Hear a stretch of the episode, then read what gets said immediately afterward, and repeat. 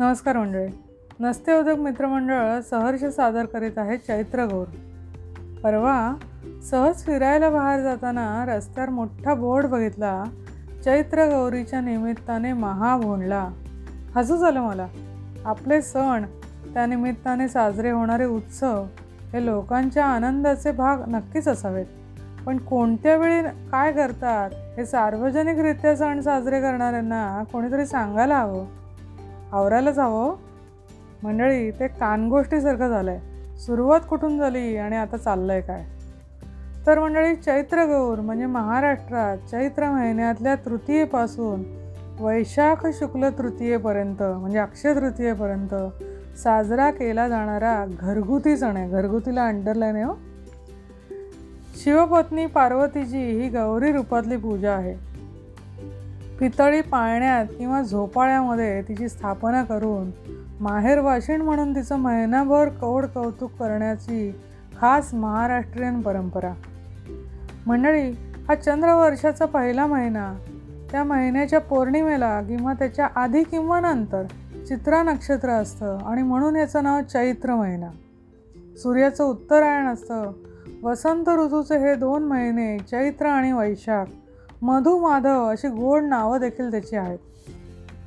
या दिवसामध्ये एखादा दिवस एखादी सवाष्ण जेव घालण्याची पद्धत आहे पण महिन्याभरात हळदी कुंकू सतत कोणा ना कोणाकडे चालू असतंच. मंडळी सध्याच्या काळात हा बहुधा राजकीय इव्हेंट झाला आहे काही ठिकाणी आपलं मत महत्त्व वाढवण्यासाठी काही ठिकाणी श्रीमंतीचं प्रदर्शन करण्यासाठी काही ठिकाणी वर्चस्व दाखवण्यासाठी पण पूर्वीच्या काळी हे असं नव्हतं. बहुतांश बायकांचं आयुष्य चूल आणि मूल रांधावाडा उष्टीकाडा यात जात असे.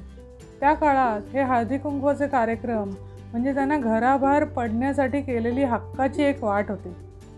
नटणं हा बाईचा स्थायीभाव असल्यामुळे त्या असा चान्स का बरं सोडतील?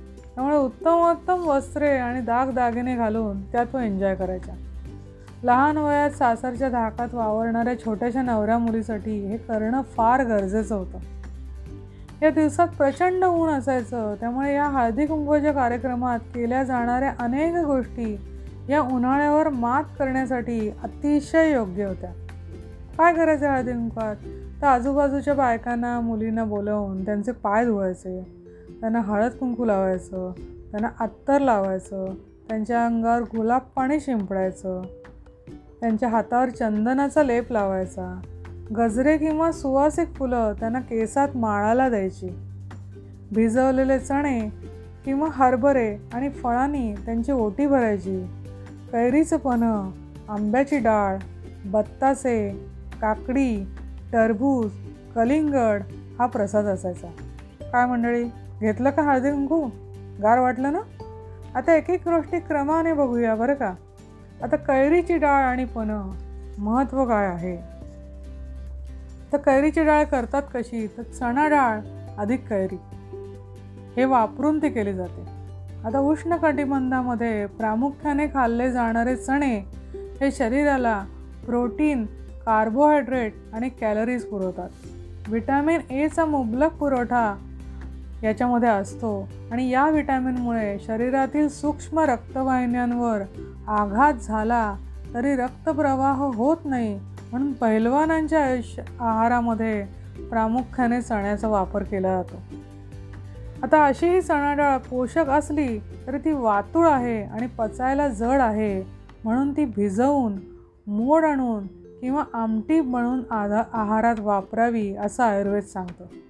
किमान तीन तास तरी ती भिजलेली असली पाहिजे. सोललेली चणाडाळ उत्तम अधिक फायदेशीर. डाळीतली पोषणद्रव्य आहारात अधिक आ डाळीतली पोषणद्रव्य अधिक प्र प्रमाणात शरीरात शोषली जावीत म्हणून त्यात त्यावर कैरी किंवा लिंबू घालून त्याचा आहारात समावेश केला जायचा. पुढचा भाग आहे पन्ह डिहायड्रेशन बचाव पन्ह करतं. घामामुळे शरीरातली सोडियम क्लोराईड आणि आयर्नचं प्रमाण कमी होतं. कैरीमध्ये व्हिटॅमिन सी आणि अँटीऑक्सिडंट असतात.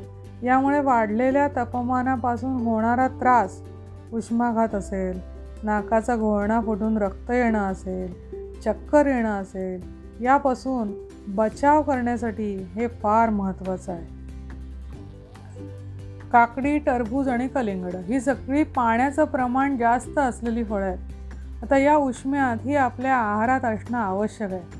आता नाही का ते फ्लेवर्ड वॉटरचं खूळ आलं आहे परदेशातनं? डिटॉक्सिंग या नावाखाली ते सगळं केलं जातं. करू नये असंच मुळीच नाही हो. पण आपल्या सणांमध्ये हे पहिल्यापासूनच सामील होतं. हे कोण सांगणार? गजरा आणि सुगंधी फुलं का बरं द्यायची आणि का बरं माळायची स्त्रीचं आरोग्य सांभाळणारा गजरा असतो. आता निसर्गात बघितलं तर मोगरा चाफा बकूळ यांना या तीव्र उन्हाळ्यामध्ये बहर येतो. परमेश्वर आपली किती काळजी करतो बघा. ही सगळी फुलं शीतगुणांची आहेत.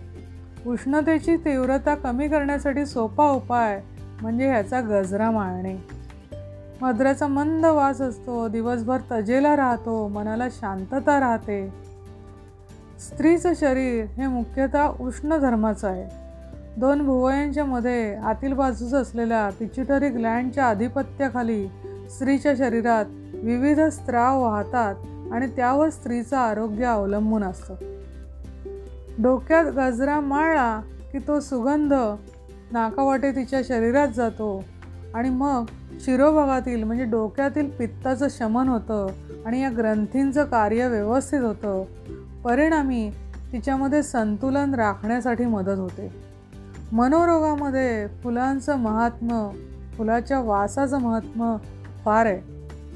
दर महिन्याला होणाऱ्या हार्मोनल इम्बॅलन्समध्ये त्यामुळे होणाऱ्या चिडचिडीमध्ये गजरा घातला तर फार फायदा होतो. आरोमाथेरपी म्हणजे तरी वेगळं काय हो मंडळी? चैत्र गौरींची पायऱ्या पायऱ्याने केलेली आरास हे या हळदी कुंकवाचं अजून एक वैशिष्ट्य आहे. आता ह्या सगळ्या ज्या वेगवेगळ्या कलाकुसरीच्या ज्या वस्तू असायच्या ना त्या सगळ्या घरी केलेल्या असायच्या. म्हणजे ही पायऱ्या पायऱ्यांची आरास ही वेगवेगळ्या कलाकुसरींच्या वस्तूंचं छोटेखानी आणि घरगुती प्रदर्शन होतं. त्यामध्ये कल्पकता वाखाणण्याजोगी असायची. बहुधा सगळ्या गोष्टी या बायकांनी त्यांच्या घरी केलेल्या स्वतःच्या हाताने केलेल्या असत. कचऱ्यातून कला या कॅटेगरीमध्ये. छंद वर्गाला फी भरण्याची पद्धतही नव्हती आणि ऐपतही नव्हती. काडेपेट्यांचे सोफे मण्यांची टेबलं आरसे आणि टिकल्या शिंपले यांनी सजलेल्या नटलेल्या छोटुकल्या वस्तू बटनांचं भरतकाम रंगीत नळ्या फुटलेल्या वांगडीच्या काचा यांनी केलेल्या वस्तू उरलेले कापडाचे तुकडे जोडून केलेलं पॅचवर्क. काय काय नसायचं हो त्यात? सगळं असायचं पण सगळं घरी केलेलं मला आठवतं आहे आमची पणजी फुलपुडीला आलेले दोरे सोडवून त्याची छोटे छोटे बॉल्स करून ठेवायची. आणि मग भाज्यांचा रस या स्वयंपाकघरातल्या इतर वस्तूंनी त्यांना रंग द्यायची. पालक असेल म्हणा बीट असेल म्हणा गाजर असेल म्हणा हळद असेल म्हणा अशा एक ना दोन अनेक गोष्टी तिच्याकडे असायच्या. आणि मग त्या सगळ्या गोष्टींचे गुंडाळे करून त्याचा रंग देऊन ती गुंडाळे ते तयार ठेवायची. आणि मग चार दिवसात जेव्हा बाजूला बसायची तेव्हा क्रोशाच्या सुईने त्याचं रुमाल विणायची ती. गुलाबाची फुलं पानं हंसाच्या जोड्या असे अनेक प्रकार. त्या पायऱ्यांच्या आरसीमधला एक प्रकार मला खूप असा डोळ्यासमोरनं हलत नाही. छोटा आरसा. त्याच्या बाजूने अशी वाळू लावायची. त्याच्यावर शिंपले किंवा फुटक्या गोट्या लावायच्या. आणि हे सगळं ठेवलं की हे मधलं जो आरसा आहे तो तळं तयार व्हायचं. आणि त्याच्यामध्ये चोच घालून बसलेले दोन राजहंस हे चित्र मला अजून आठवते. हे सगळं जे करणं होतं ना ते काय काय जमवून करणं ह्याच्या करण्यामध्ये पण मजा होती आणि ते दाखवण्याची पण मजा होती. पण चढावड मुळेच त्याच्यामध्ये नव्हती.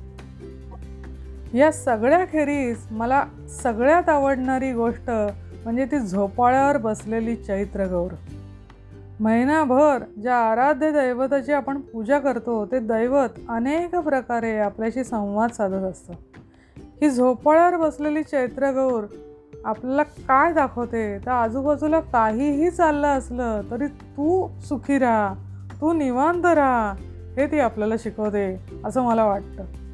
माहेरपणाचे कौतुक सोहळे आता बदलत्या जीवनशैलीनुसार होतीलच असं नाही. ज्यांच्या नशिबात ते अजूनही आहेत त्या भाग्यवान. पण ज्यांच्या नशिबात हे नाही त्यांनी काय करावं? तर काय करावं ते ही गौर शिकवते. निवांत राहा.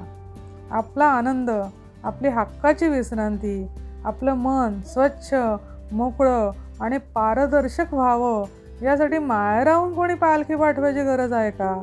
याचा विचार व्हायला हवा. माझ्यासाठी कोणी काही केलं तरच मी सुखी होईन हा विचार बदलता यायला हवा.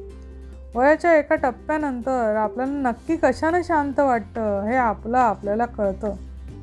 मग त्या गोष्टी आवर्जून कराव्या की?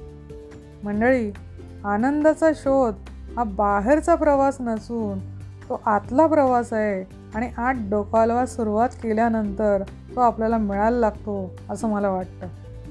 सो मजेत राहा निवांत राहा आनंदात राहा. तुमचं घर तुमच्यावर अवलंबून आहे हे लक्षात ठेवा. आणि झोपाळ्या वाचून झुलायची प्रॅक्टिस चालू ठेवा. चैत्रगौरीच्या निमित्ताने हे लक्षात जरी आलं तरी देवी पावली असं म्हणता येईल. अनेक शुभेच्छा.